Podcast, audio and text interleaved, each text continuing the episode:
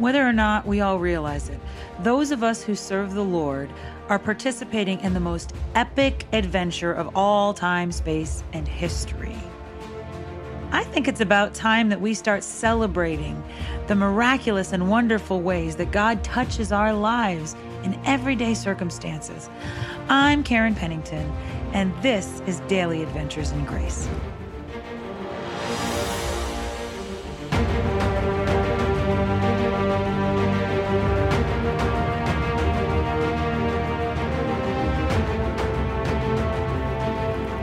Hey there, friends. I'm Karen Pennington. And I just want to start by asking for your prayers. I've had a lot of distractions lately, a lot of amazing things happening. First of all, uh, my book, An Anointed Mess Discovering the Daily Adventure of Grace, is just so close to being ready and out. We're actually going to start pre sales within the next couple of weeks.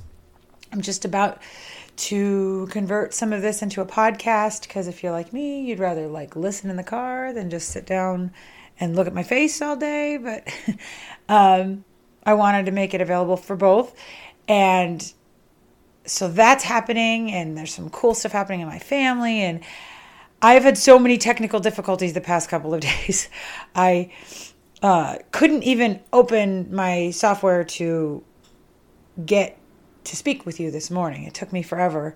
It was just completely removed from my desktop. Yesterday, I could open my software, but it took me an hour to look at the video and then even then I couldn't upload it. So all of that to say I don't want to spend too much time on the distractions, but there've been many of them. So your prayers would be coveted just that God would keep me focused.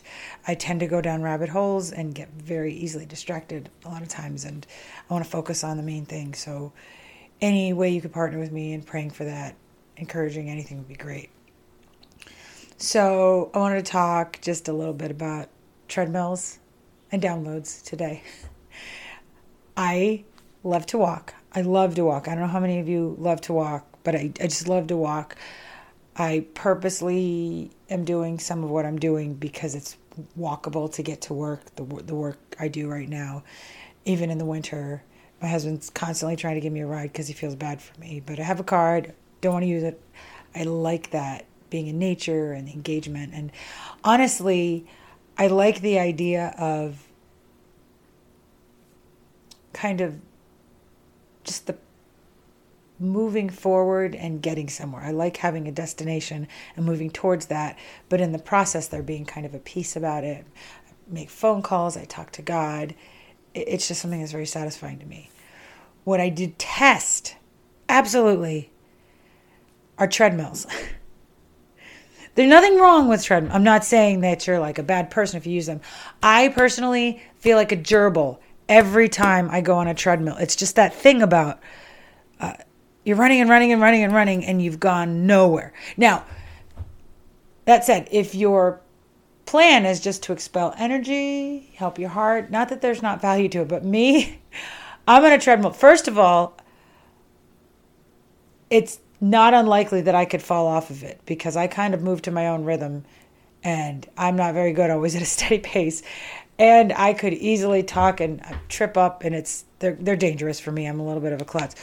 But then also just that idea of moving and moving and moving and you don't have the wind in your face because you're never moving forward. I can't I just don't like that feeling because I always want to be moving forward and moving towards something. I would almost rather be moving in the wrong direction and then come back than just not move. That like I don't know, spiritually I guess they call that lukewarm. And um, I'd just rather be going somewhere. And uh, I know spiritually sometimes I get stuck.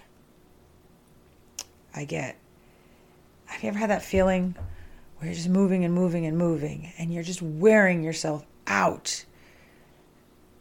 And at the end of the day, the only thing that you've accomplished is being tired. you know, you're just giving everything and you're giving everything and you're giving everything and and then you're just burnt out, you know, spiritually fatigued, mentally fatigued, trying to show love, but really at the end of the day, angrier at the people you're supposed to be loving because you don't feel like they're appreciating it or helping you. Uh, maybe I would say a lot of us who are parents have gone through that. A lot of us who are in ministry have gone through that. A lot of us who breathe have gone through that. Just that idea of working and working, and working, and working, and you almost feel like worse at the end of the day. And I really have to guard against that because I can be so task oriented and I'll get kind of gung ho, let's do it, let's do it. And then my plans get bigger, my plans get bigger, and then they get away from me. And then I'm doing a zillion things for the Lord and for the people I love. And then I'm just angry and it didn't happen. And I've realized God has really, um, even during this season, laid it upon my heart to be careful that I have a balance there. Because, see, I get since I'm doing YouTube videos and since I'm doing new pictures and I'm doing all this new social media stuff for my book, I'm doing a lot of uploads. And all week long, every day, a new message, every day, a new picture, every day, a new saying. And then I go to school and I'm uploading, trying to upload love and education and self confidence into these children's lives. And I, I was really convicted a few weeks ago that I needed to get out of upload mode. That I needed to make sure that I was downloading too, that I was downloading. And what's happening is like I will, you know, download.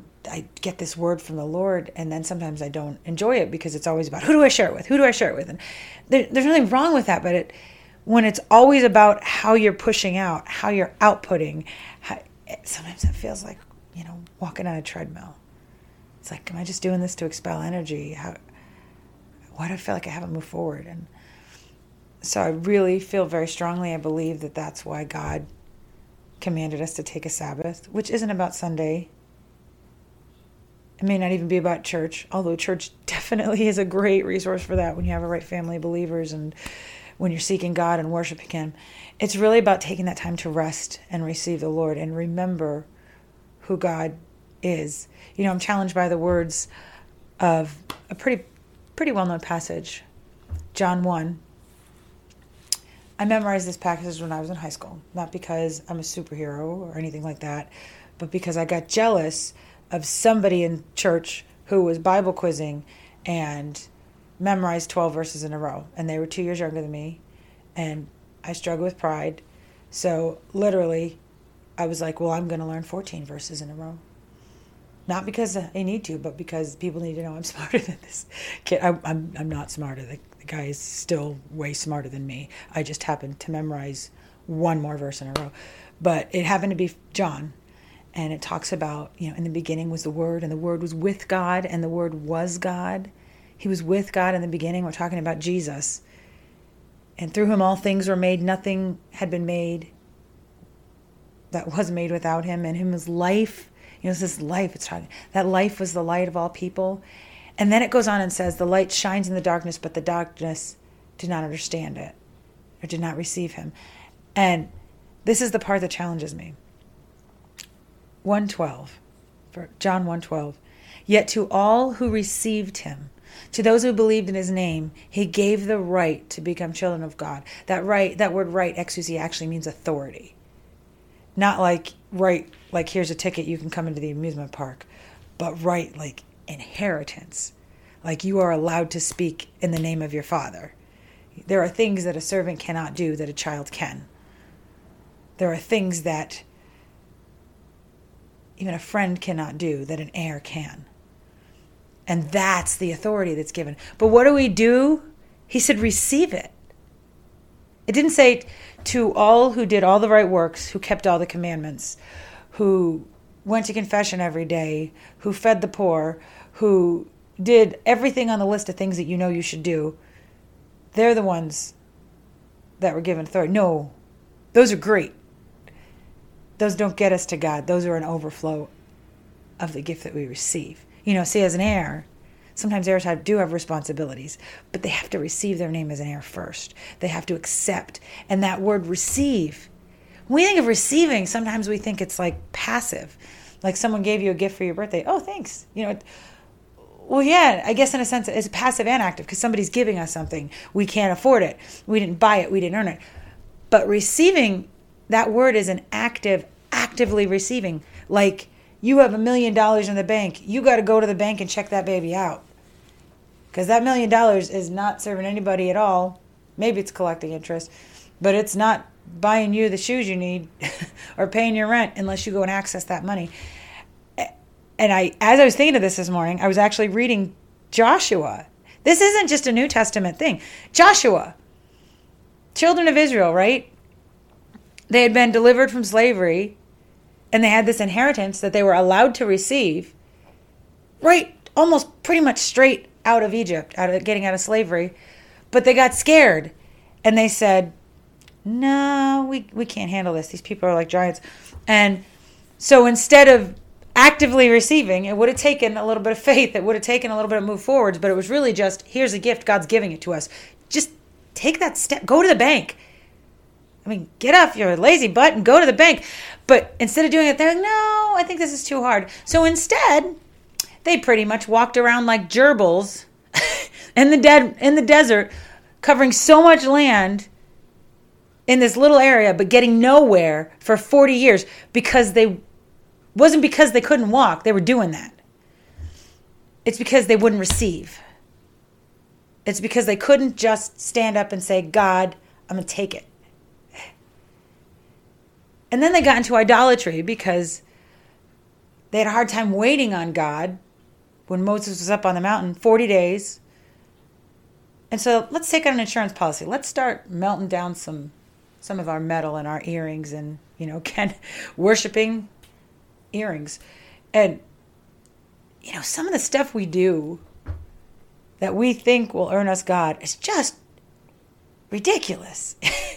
what I do is ridiculous when we get into that thing of gossip where we're trying to justify ourselves and then we call it maybe we'll call it prayer oh lord please be with ethel we know her granddaughter is having so many drug problems and, and then we say it really loud in front of everybody embarrassing ethel really we're just saying god look at how good i am because i want to help this other person so i'm going to say it you know and we do things to hurt ourselves and we call that self-denial and we're really just starving ourselves, you know, and we we do things that we would call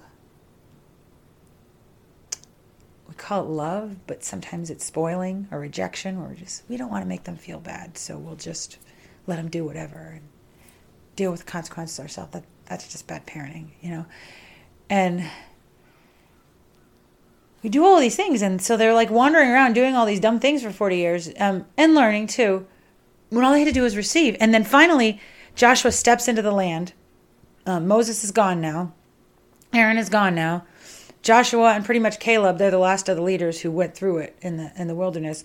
And they go and they've won all this land and he Joshua 18 3 How long will you wait before you take possession of the land the Lord God of your ancestors have given you? Now that's sort of passive because God gave it to you. But then there's just a very active thing where it says, take possession. See, what I've learned about download, it doesn't require the same resources because you're receiving the resources. It doesn't require the same energy, but it does still take an amount of effort. You have to find what you need to download and then you have to click download, and it takes time unless you have the best computer in the world, which I don't, you the newest. Usually, when you click download, it could take five minutes, it could take 30 minutes. Heaven help us if there's a new update. That baby's going on all night long. Just walk away, grab a Snickers, something. But it takes time and it takes a willingness, and you gotta gotta click, you know. And I realize a lot of times in all my efforts to do and to want and i think mostly my heart's in the right, pla- right place you know i sometimes forget how important it is to receive and not just all right god i love you be with me but to take the time to go into worship and to just sit in god's presence without thinking of uh, who can i share this with? What text can i do? To keep my phone in my pocket or in my jacket or maybe in another room. Because while that's a great resource, I'm downloading something more important than I can get on the internet. I'm so grateful. I'm just so grateful that we have a God who longs to give to us, who longs to pour into us, who doesn't expect us to work on our own, doesn't want us to work on our own. And really, as we receive and move forward through that, we're not a gerbil. We're God's beloved children, and we have authority. Always wants to pour into us. And then with that beautiful, you know, that beautiful place where you're constantly just hearing from and receiving God, you can't help but overflow with His love when you start with that. People can't help but see. There has to be something behind you. And maybe they don't want to be you, but they want what you want, what you have. I want people to see me and want what I have. I can thrive without a whole lot of praise. I like praise. I like when people say nice things about me, but it's not really what I need. I definitely don't want to be in a place where people say, look at her and look at how great she is and somehow put me in the place of God. I don't I don't want that. It doesn't even help me. It almost kind of dehumanizes me. I need to be in a place where I'm receiving God and living in Him and receiving the love that He pours into me through others and actively receiving it in a way that I know I've got so much downloaded I can't help but upload to others because my cup overflows. Lord Jesus, you want our cup to overflow. You've given us more than enough. You've presented us with that eternal inheritance, Lord Jesus. Help us to go to the bank. Help us to have the faith and the awareness to continually be receiving what you would give us, Lord. Forgive us for the times that we try so hard to serve you that we miss the point and we miss you. We want you, God. You're what's important. We don't want to be spiritual gerbils. We want to walk with you. We want to enjoy the walk and be empowered by the walk. And at the end of the day, know that you've taken us somewhere. God, you're good and you're holy and you deserve all the glory. Amen.